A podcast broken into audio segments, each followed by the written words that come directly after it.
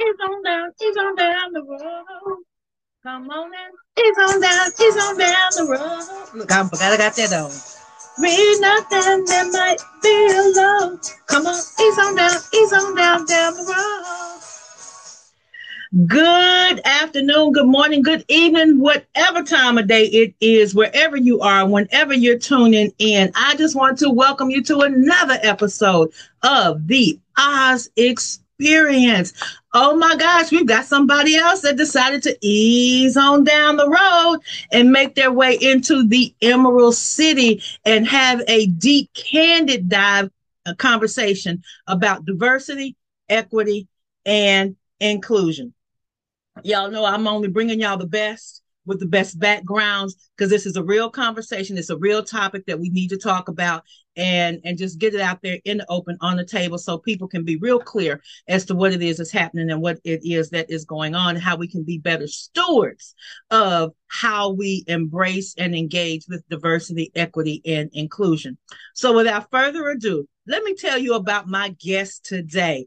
OMGZ.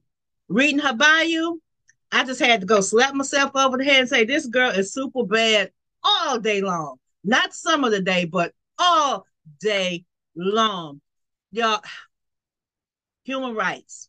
That just that that's that's a perfect caveat to um, and a perfect accompaniment to diversity, equity, and inclusion. And that's where she is as far as the judicial system. She's gonna tell you all about that, where she come from, how she does that. But that is something that is very dear to my heart uh, as well as it relates to diversity, equity, and inclusion. You know, there's a disparity amongst marginalized uh, marginalized people, uh, whether it be black, brown, whatever, those that are not financially affluent I'm just going to leave it that way and fall within a certain demographic. Um, there's always adversity that comes along with that as far as how we are represented in the court systems, how we are represented within law enforcement, how we are represented on the streets, how we're represented in politics, just how we are represented, period. There's certain, uh, there's a lot of variables and dynamics that go along with that, but I'm gonna let her tell you more about who she is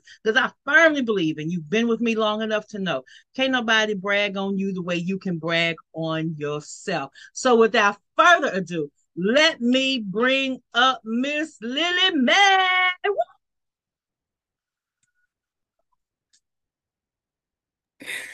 Wow. So thank you so much um, for the spectacular introduction. And, and, and yes, I am Lillie May, um, born, bred, and reared as Lillie May. And so because of that, I branded my name Lillie May the Collective. Now, my journey to um, become so morbidly obese for justice came mm. as a mm. child. Being born to two aged parents who lived through segregation, who lived through Jim Crow, who even lived through the transition and the integration of schools and the transition of the workplace I learned so much from primary sources. See, I didn't have to go to secondary and tertiary sources. I learned from primary sources. And so I started my journey to equity and, and diversity and speaking on these things. I think I was about seven years old. And um, I wrote a letter to the editor of the newspaper. My mom and dad knew nothing about it. They didn't find out about it until it got published in the paper. And I was basically throwing shade at the representative who was running for representative, who is still the representative for Danville, Virginia now. But needless to say, this man still knows me at 37 years old. Wow. So 30 years later, that letter that this seven year old Lillie Mae wrote was still an impact. Now, did it really inspire or influence him to change his political worldview? I don't know. But what I know is that because I took a step at seven years old to challenge the system through writing, see, I ain't, I ain't, I ain't got time for all that marching. Because what are you marching for? You need to put the pen to the paper and get it documented.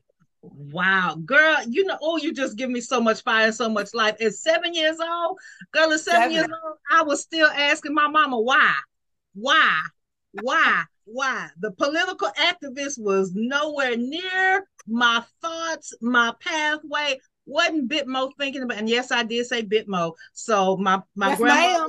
Listen, look, don't one thing about it, and, and, and let me preface, let me preface this conversation by saying this. That come with Lillie Mae are not indicative of who she is. Right. I did all of this stuff and those over there because I knew I had to mm. to be included and receive equitable treatment Come on. in Come on. this these United States of America. Yet United However, States. I, I'm quick with the ain'ts and the got to and the listen, uh-uh. I know when it's time. I know love it. time. I love it. I love it. I love it. So, you know, I, I I know that's part of your pedigree and your background. Where where else do you practice that? How do you use that? Just just tell me how that all, how you do what you do, and why you do what you do. Okay. So my why comes from my family. My why comes because I grew up in a household with my mother and my father and nobody else but my brother. And because I saw these two individuals serve selflessly mm-hmm. and without expectation mm-hmm. communities of people who they may have known and of whom they didn't know. Individuals who looked like us and individuals who did not look like us. But not only the service piece, but the engagement piece, right? The missionary piece. Because, see, it's a difference. It's, it's a difference. And I think that we have to understand that a missionary, right, has a God given responsibility Mm. To make something happen for the cause, Yes. right? When I think of a servant, I think more of somebody that has been pushed into a situation. Hmm. You get where I'm coming from? See, all servants don't want to be in that capacity. Because, see, a lot of people serve because they want something in return. But, see, that missionary, though, that missionary, see, that's a responsibility if you Mm. consider yourself to be a child of the king. Girl, And I if I grew had up- my shoes on, I'd be throwing them at you right now. That's the way we do in the good old country church. I'd be throwing my shoes at you because you are dropping some major Indeed. and and a way to think of those two words, putting a different perspective Yes, on ma'am. them, Yes, ma'am. um, d- diversifying the definitions. And I love it. I love it. I love it. I love it. I absolutely love it. Look, I don't even have my pen and paper to take my notes. My people know that I take notes because I'm an avid student, but that's okay. I'm still going to, excuse me. I'm still gonna see. I'm, she got me all choked up. I'm still gonna get it because the nuggets that you are going to drop, they are going. To, they're gonna Yes, stamp. They're gonna Yes, ma'am. brand me in this conversation that we have um, on today. So now I know your background, which is what gives you the fuel, the fuel to be a diversity and equity and inclusion uh, advocate Indeed. an advocate. So let's talk about that in as excuse me. Mhm. I got to give me some water going on here. Um, y'all know I'm very transparent. I, I don't sugarcoat anything. Look, I know that's right.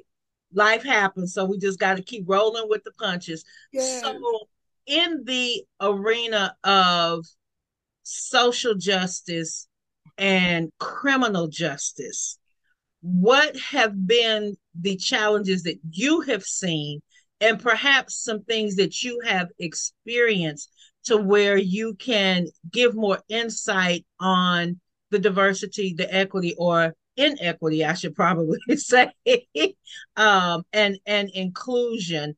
Um, because I've got my own thoughts, but I want to Okay. hear from you.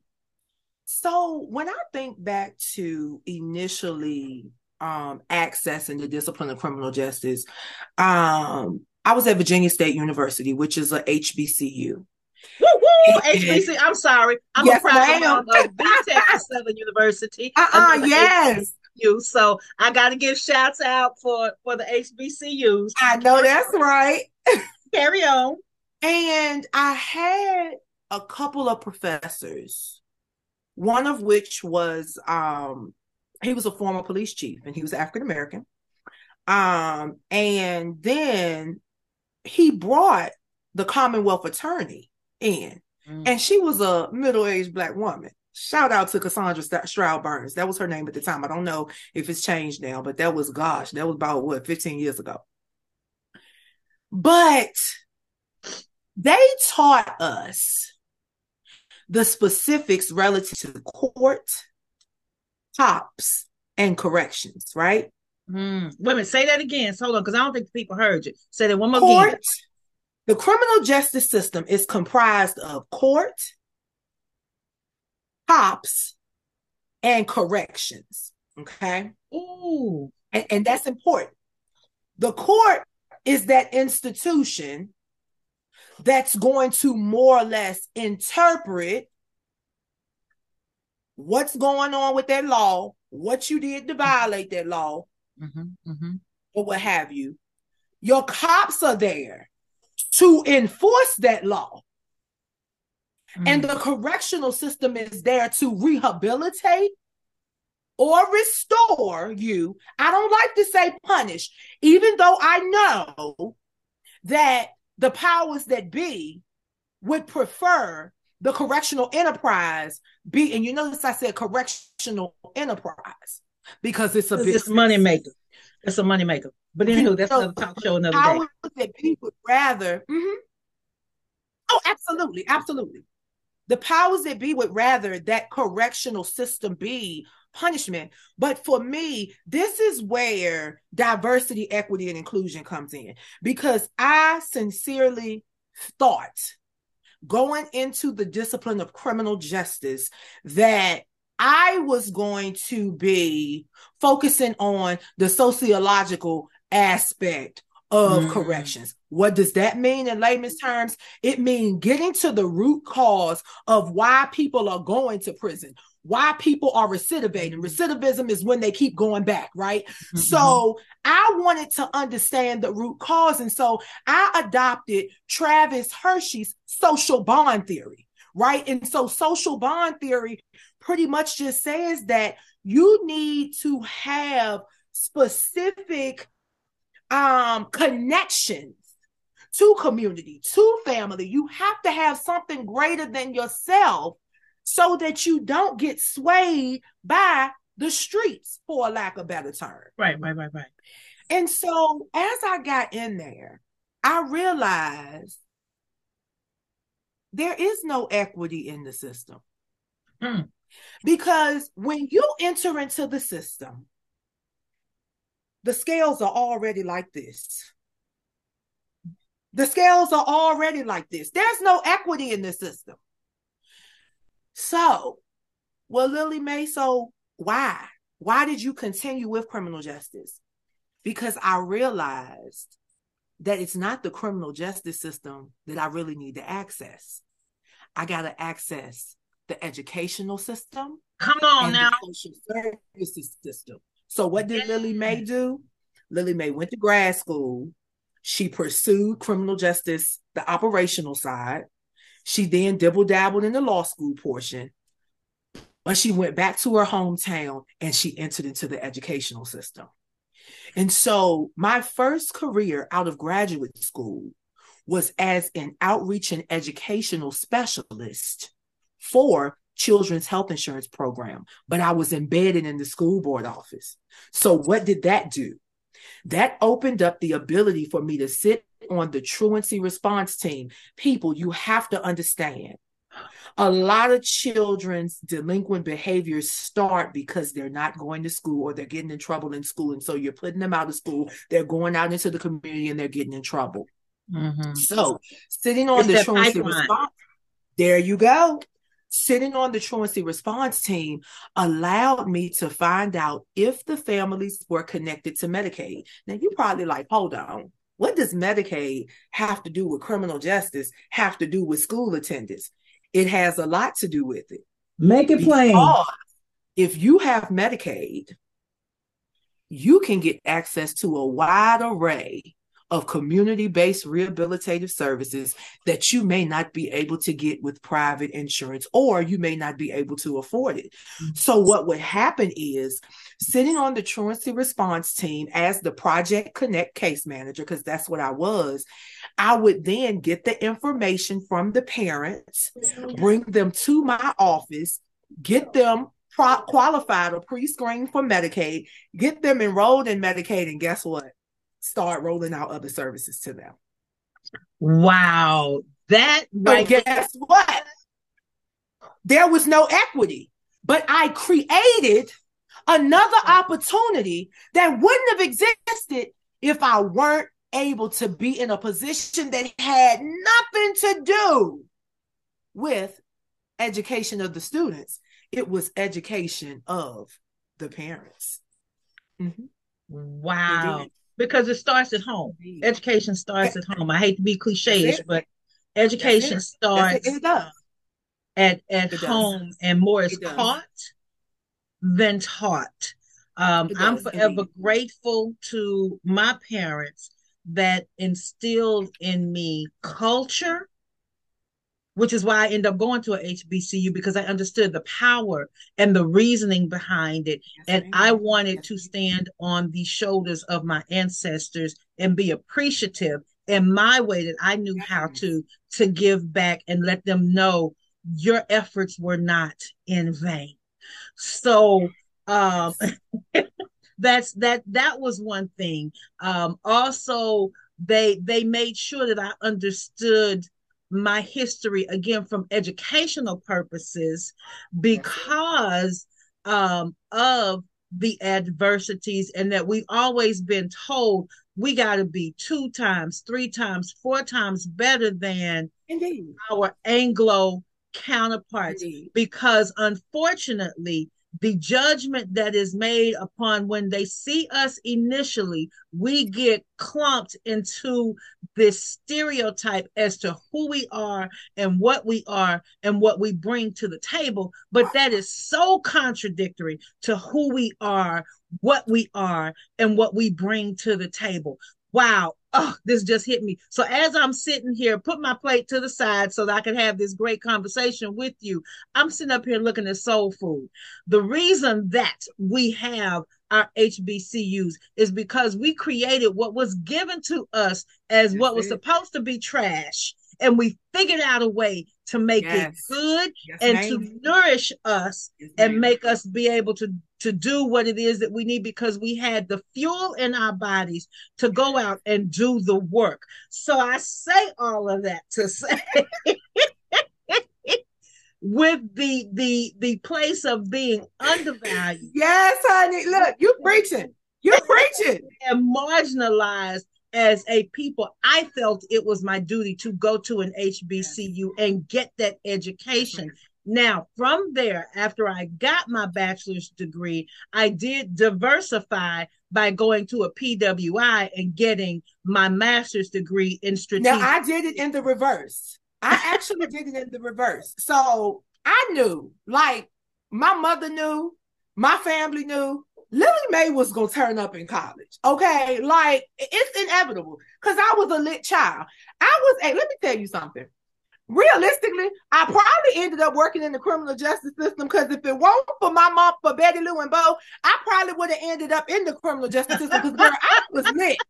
But I always knew how far to take it. You understand? Right, right, right, right, right. So I actually ended up going to nursing school first, right? And the only reason I really went to nursing school was because my dad had Alzheimer's. So my dad went into Alzheimer's when I was 14 years old. And, you know, that's a different thing. So I had to grow up in the sense that I had to learn to put aside my 14 year old hormonal needs and understand that my mother had to take care of my father, right? She still cared for my brother and I, but she had to take care of my dad because, you know, Alzheimer's is, and in the 90s, Alzheimer's was not as advanced mm-hmm. with treatment and diagnoses as it is now. And um, I went through a lot. So I went through um, a lot of anxiety, depression, and suicidal ideations when my dad went into Alzheimer's because you got to think now, remember, I told you my parents are the reason that I embarked upon activism at such a young age. Mm-hmm. And because of that, when my dad went into Alzheimer's, when he woke up one morning and was telling me the same thing five, six, and seven times, I'm thinking to myself, now mind, we rooted and raised in faith. But I'm thinking to myself, I'm not supposed to question you, God, but God, why are you doing this to such a perfect man? Why are you doing this to the man that raised me? Why are you doing this to the man that raised so many other people's children? Why are you doing this to a man that serves you seven days a week, 24 hours a day, 365 days a week, and has rooted his children in your word? And so mm. I'm trying to figure all of this out at 14 years old. Meanwhile, trying to deal with obesity, trying to deal with being in school, trying to still keep my straight A's or A's and B's. And so all of these things, it was hard, right? Mm-hmm. But what I learned was that I needed all of these trials and tribulations to truly help me understand how to be stand firm and how to address and articulate myself when it came time for these situations. So when I went to nursing school and when I got to undergrad and when I got to graduate school and when I got to my postgraduate studies and when I walked into the city government and when I walked into corporate America with my colorful hair and my long voluptuous nails and my wild bold jewelry, they already knew who Lillie Mae was before she even sat down and opened her mouth because I set the tone through my ability to communicate. And where did I learn that from? I learned that when my daddy went into Alzheimer's, mm-hmm. and I had to begin to advocate for myself because all the time, mommy can't come to school for XYZ. Lil, you got to know how to do this. Nobody can stay with your dad. You understand what I'm saying? So I while I embarked upon my political activism journey at the age of seven, at the age of 14, 15 is when I really started to step into the ability to understand business and to understand life planning and to understand the true articulation of oneself mm. And, and and and that's it and it just it's just that it's just that wow I love it. I love it. So let's go back to your your your three C's. I told you that stood out to me. It's in, in oh yeah, course, cops and corrections, baby. Let's go. I, I, love it. I love it. I love it. So if you can again elaborate, and I hate for this to be kind of the same rhetorical question, but it's it's so, um it's it's so prominent, and how or what did you experience? What did you see as far as the inequities? And I, I, I would say even in the different the different races, the different ethnicities, how did you experience that? How did that affect you? And I mean, I know being an activist, you you what's right is right and what's wrong is wrong, and you're gonna speak mm-hmm. out on that. I understand that, but how did that push you for being an advocate for more equity amongst. And and your challenges with people once you start speaking on that that retaliated against you. I'm sure you got some because you were standing up for what was right. So initially now i'm gonna be honest with you initially um my first internship and i was blessed to intern at the commonwealth attorney's office. Oh wow. And my actual mentor at the time was a Caucasian middle aged man. Mm-hmm. Now, mine, I was in the Petersburg city, and Petersburg is a is a pretty, you know, um, chocolate city. but it's high crime, high poverty, right? And so working with this gentleman, he was so smooth. When I tell you his swag, I don't know if you saw the um the the sitcom from series from a long time ago, The Guardian. You remember the attorney? Mm-hmm. He was mm-hmm. like an alcoholic or a drug addict, and he had to, he was smooth like him. I mean, he was smooth. But working with him and studying under him, I learned to speak the language, right? But I also learned to understand the why behind so many people's incarceration, so many people accepting plea deals and things of that nature. Wow. Because this is what happens. If you don't understand the three C's, guys, remember it's court, cops, and corrections. Generally, what happens is you meet the cops 1st mm-hmm. then you go to court, and then you end up in the correctional system, mm-hmm. right? However, sometimes you go straight to the court. And in the instances when you go straight to the court, you know, that's sometimes like your custody situations, right? Sometimes kids, it's so sad, but guys, sometimes children that are taken, you know, into um, custody because of, you know, CPS or whatever, they end up in the system because their parents were in the system.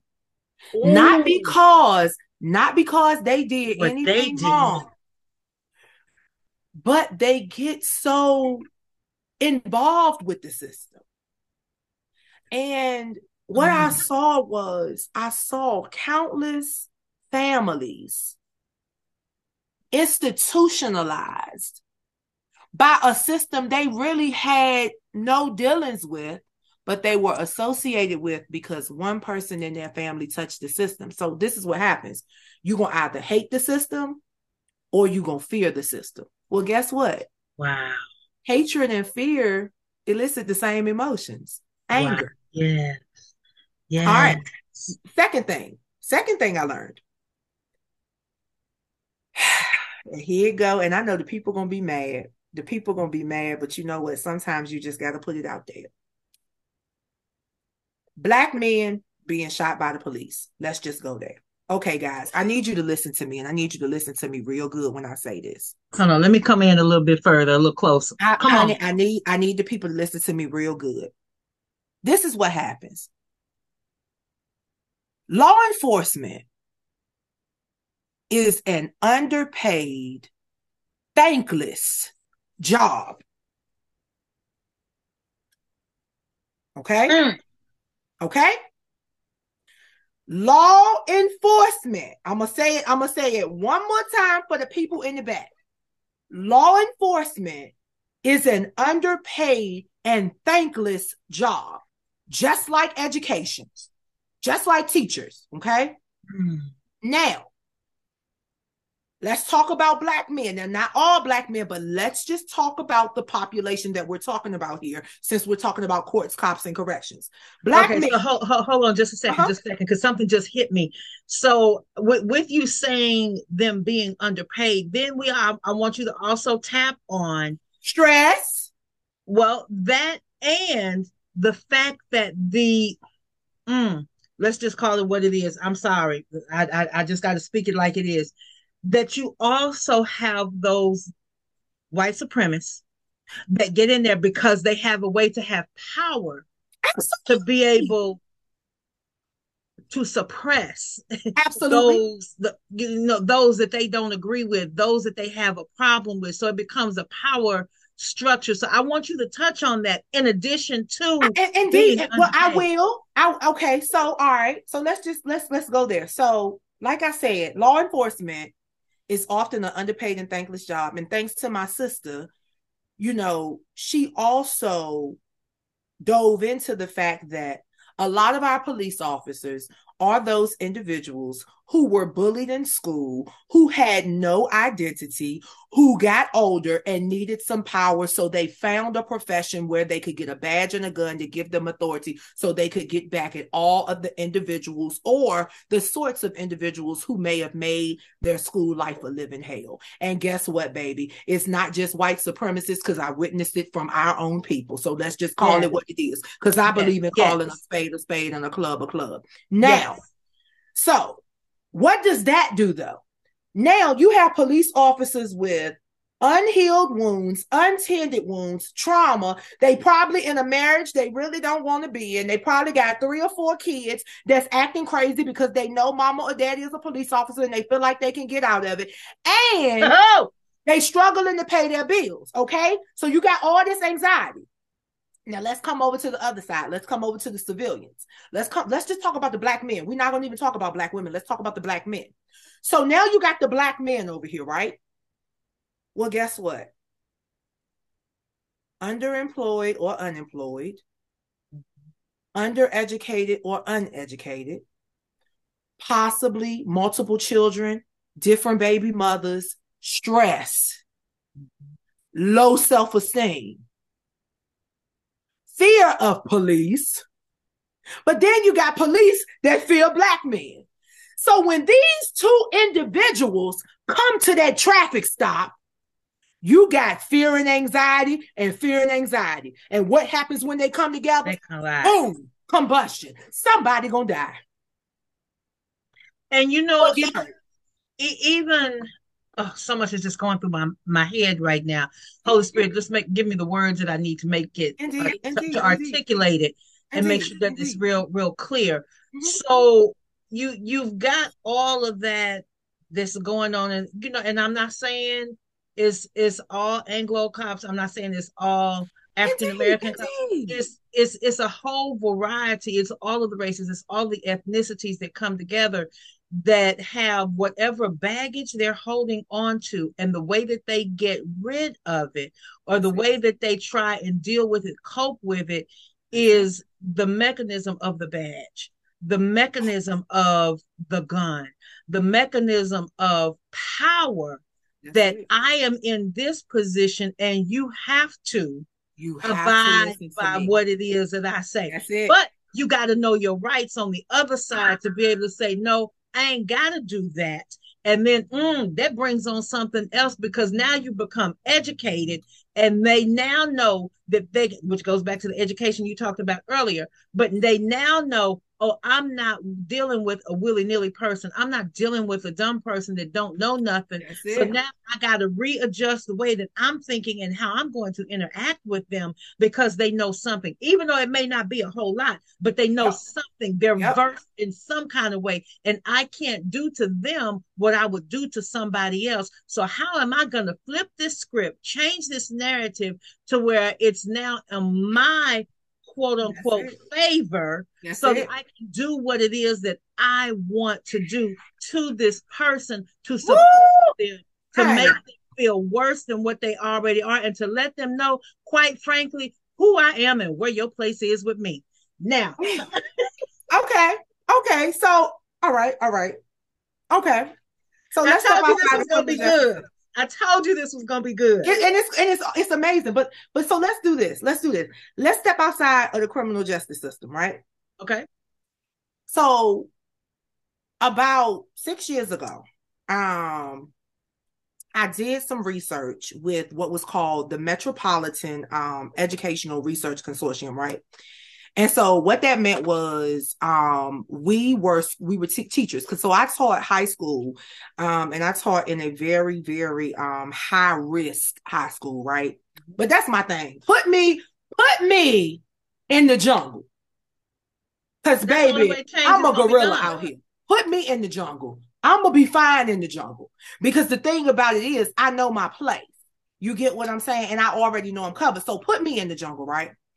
Well, when I was tasked with, you know, embarking upon this research, one of the first things they asked was, well, what is your uh, research question going to be? Oh Lord, I feel it. I feel it. I feel it. I feel it coming on, it's gonna be good and deep. It's gonna slap you in the face or do that sucker punch, that uppercut. I feel it. Come on, girl. What was it? Come on. And my research question was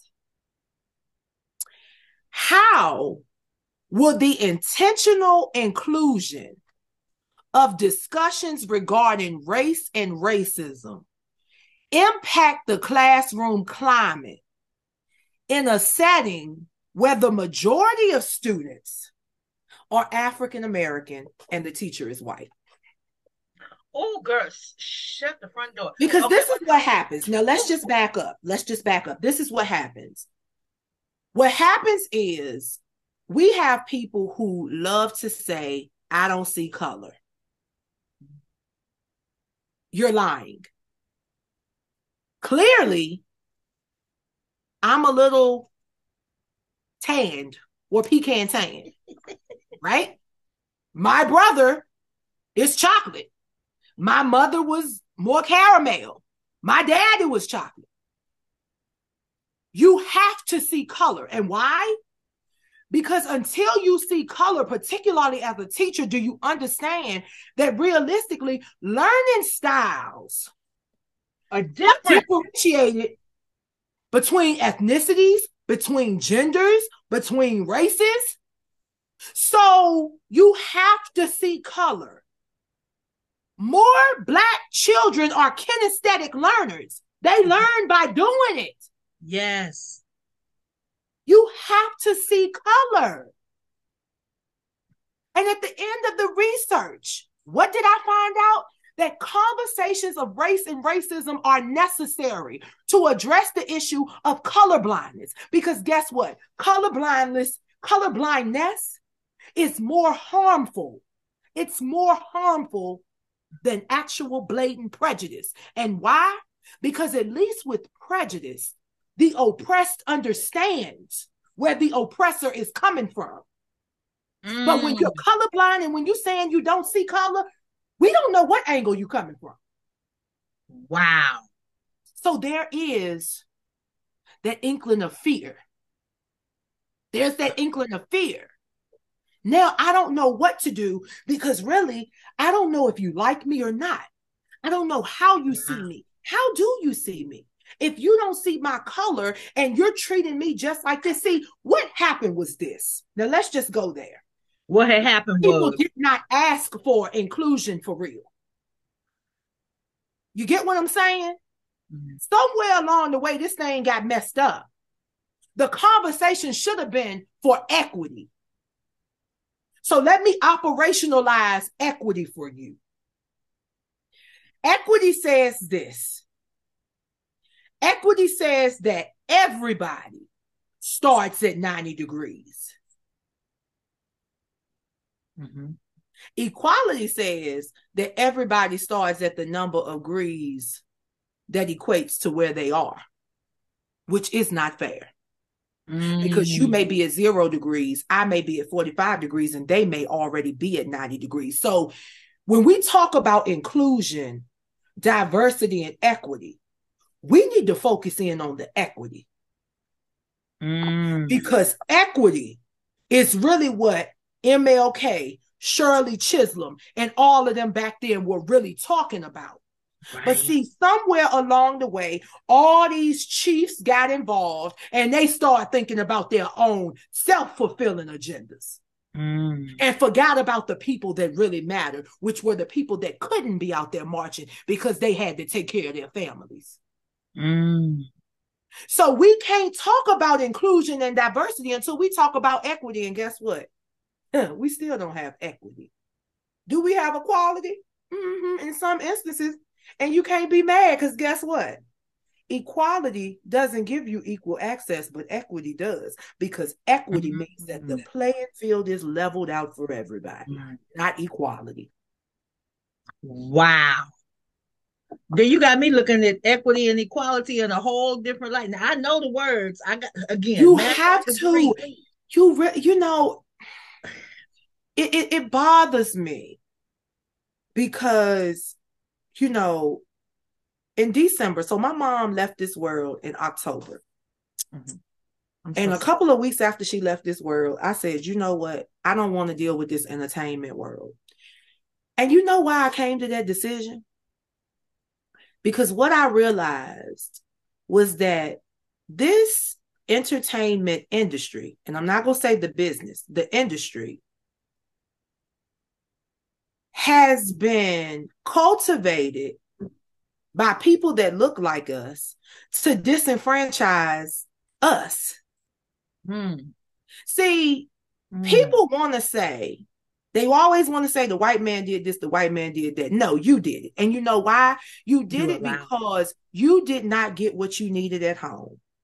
So you decided that when you got older, you would step into the realm of entertainment where you could create whatever persona that you wanted so that you could get the attention that you did not get in home or that you did not get in school. And now you're playing mean girl or mean boy to other people to keep them out so that they don't shine on your parade because they really got it.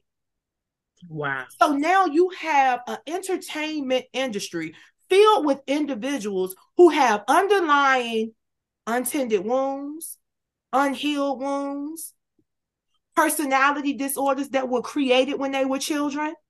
Mm. And you have these people who have self proclaimed themselves to be subject matter expert without any academic or educational training on the theory associated with the positions that they proclaim to be experts in. So let me oh oh you just unpacking so much. So I guess for for the transition for you to go from the social justices Mm-hmm. Um, and I firmly believe that no matter what profession you choose, those skills are going to be transferable in every aspect of your life. So, how did you transition from social justices and being an advocate to that to the to to the entertainment industry? I I I don't see that bridge, but you're gonna help me build that bridge so that I can understand. I'm about to take you there. Guess what?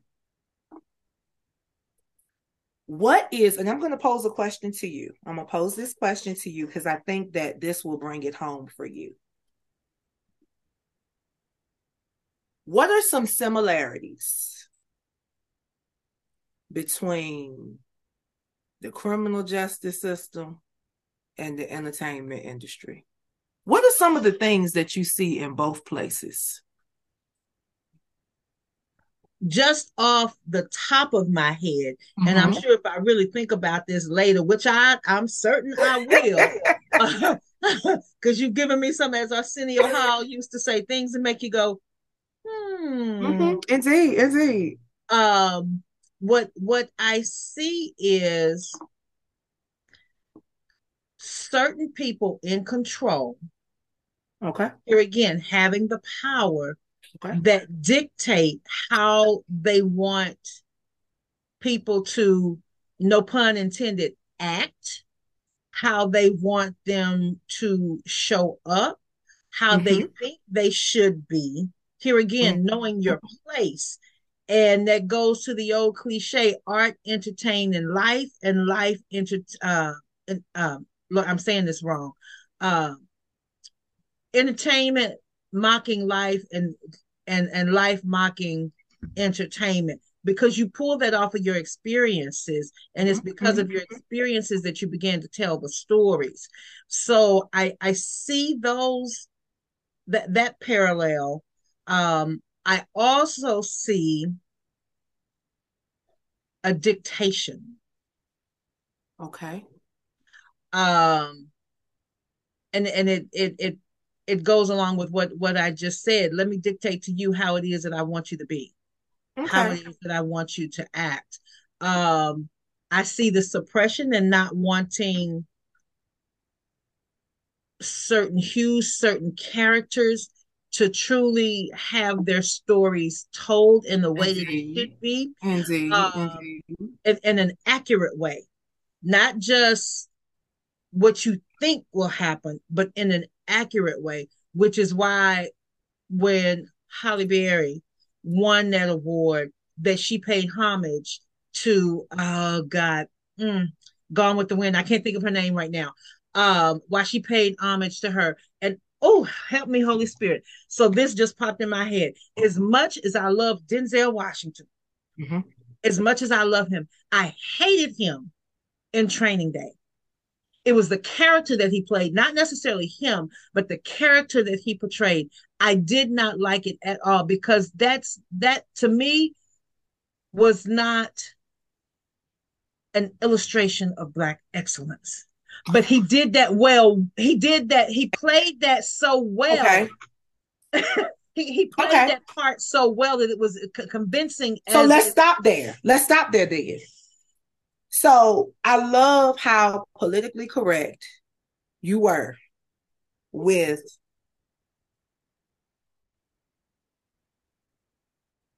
speaking on the similarities between the criminal justice system and the entertainment system. But guess what?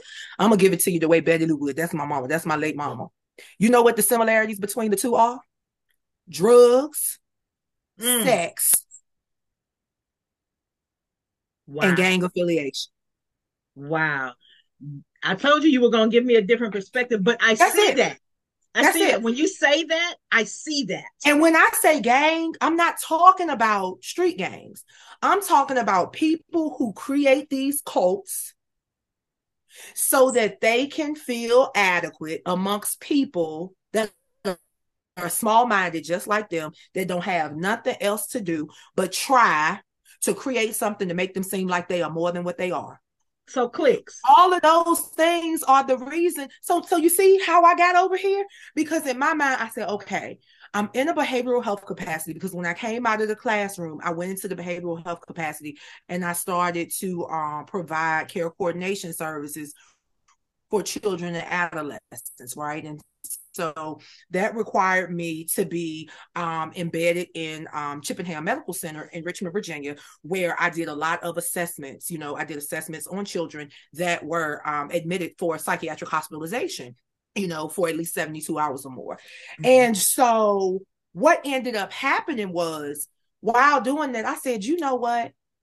A lot of these independent creatives are these children that I'm assessing for behavioral health needs are mm-hmm. the same kids that I taught in the high risk high school, are the same wow. people that I worked with when I was in the correctional system. So I have worked in the criminal justice system, I've worked in the educational system, and I've worked in the behavioral health system. And I'm seeing the same people here that become adults that want to be independent creatives that still have not gotten their untended wounds handled. So, okay, Lillie Mae, you like to deal with all kinds of people. You'll be good. You animated. Step over into the entertainment world and help the people.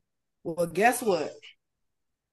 I realized that this entertainment world is so jacked up that people literally believe everything they see on social media and they do not believe the people that are giving them experiential and empirical data. They do not want the experiential and empirical information. They want the information that comes from a person with 1 million followers, that the majority of them are bots. That when they lay down at night and take all of this mess off of their face, they probably having suicidal ideations more than the person that don't know if they're gonna get evicted tomorrow. So I say that to say wow. we gotta really get back to living reality. This social media stuff is not your reality. These filters have really created a distorted vision for people, and people do not know who the hell they are for real. Yes. Yes. They don't. They don't know who they are. Yes. They are. Yes. False um uh f- false false role models. Absolutely. False, but the sad false... thing is, but let's just go there. They didn't know who they were before they became adults. And so now you have adults who are leaning on other lost adults to help them find their identity that they don't even know who the heck they are. Wow. So you got a lot of mental illness. And, and that's the thing, guys. You know, everybody wants to be an expert on mental illness and everybody wants to talk about behavioral health. But how many of you really have been trained in the field of clinical mental health counseling. Like everybody is a coach for something now. And I'm not knocking anybody. Mm-hmm. But this is my thing. I had 36 semester hours before I could even talk to anybody. You have to have 4,000 clinical hours, free clinical hours, before you mm-hmm. can even step out on your own. So wow. excuse the hell out of me if you're not about to coach me nowhere. Wow. So you know, and I, I'm I'm passionate about this thing, and you know, people don't like it, girl. These people don't like me, but guess what? I'm not here to be liked because I know you respect me. Because what happens is I see you begin to employ some of the very things that I rant about. Right. So you don't right. have to like me because I know that you respect me and I know that I'm doing what I was reared to do and not what I need to do for somebody else. Wow, I love it. I love it, girl. You dropped so much. I'm gonna have to have you come back because this conversation is not over. Absolutely, There's so much to unpack, and and all. excuse me, in all of this, and I am looking at my time. Gosh, time flies.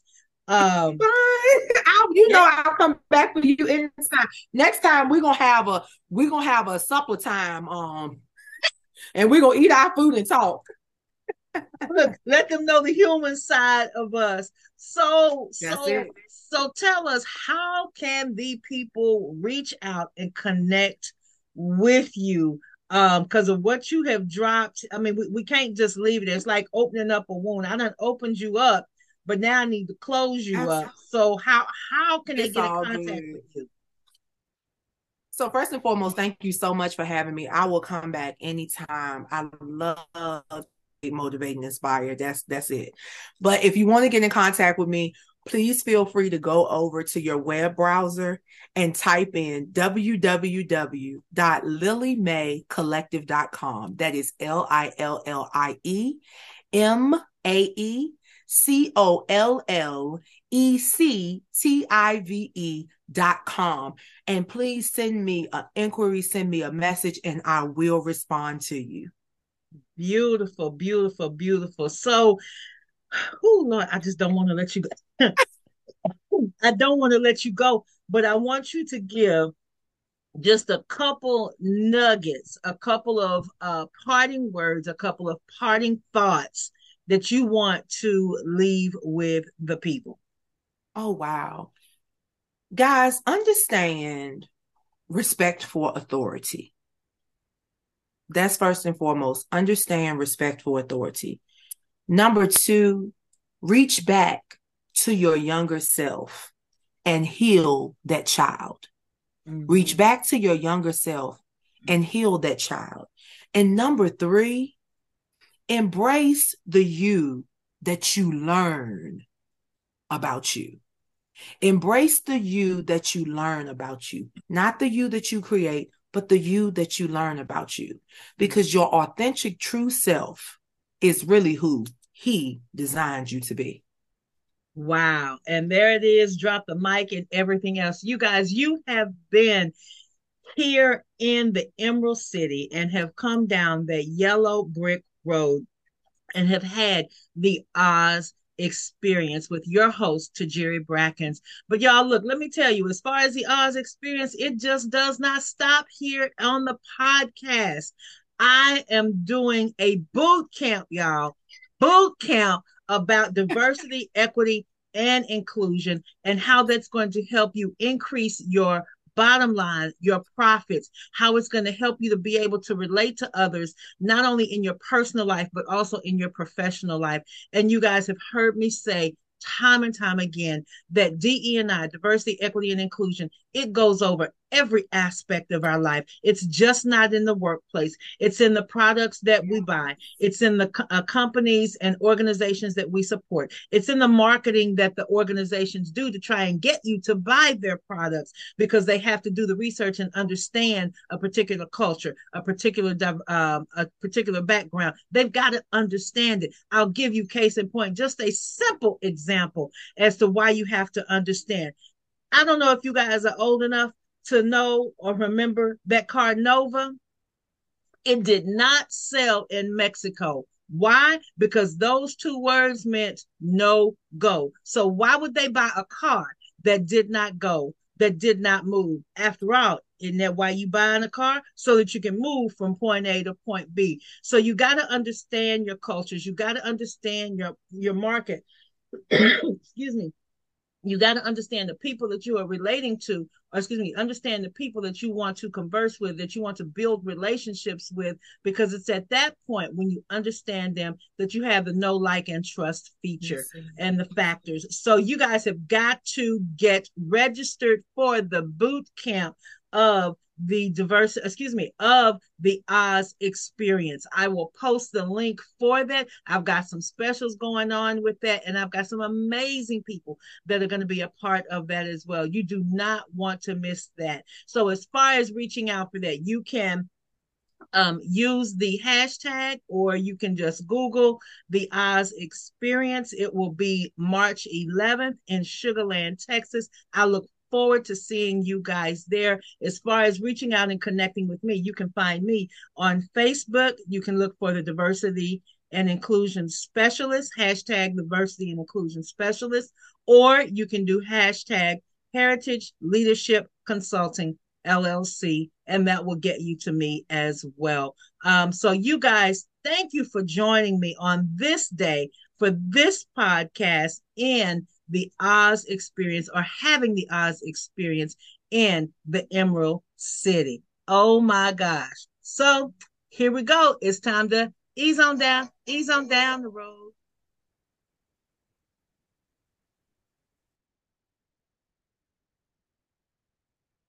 Come on, ease on down, ease on down the road.